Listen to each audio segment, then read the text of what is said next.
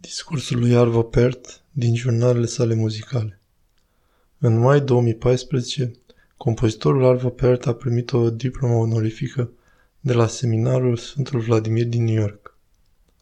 Arvo Pärt Vă rog să-mi permiteți câteva gânduri din jurnalele mele muzicale. Acestea sunt fragmente din discursul său de acceptare și scene din vizita sa. În mănăstirea Purtisa, Estonia.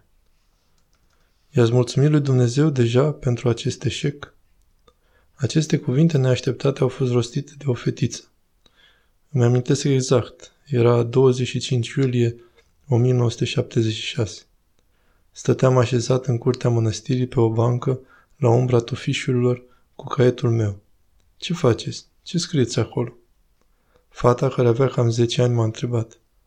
Încerc să scriu muzică, dar nu iese bine, am spus și apoi cuvintele neașteptate de la ea.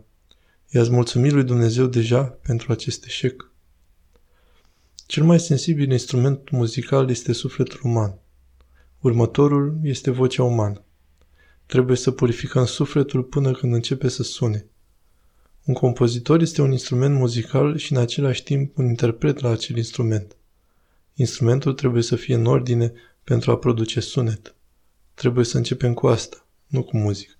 Prin intermediul muzicii, compozitorul poate verifica dacă instrumentul său este acordat și pe ce ton este acordat. Dumnezeu îl țese pe om, în pântecele mamei sale, încet și înțelept. Arta ar trebui să se nască într-un mod similar, să fie ca un cerșetor când vine vorba de a scrie muzică. Orice, oricum și oricând dă Dumnezeu.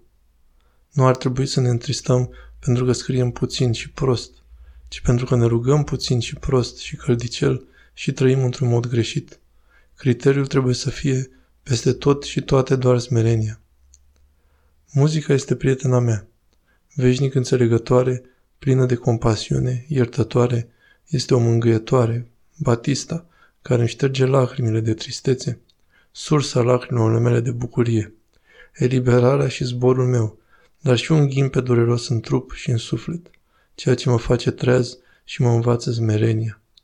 Mulțumesc. Iertați-mă, vă rog.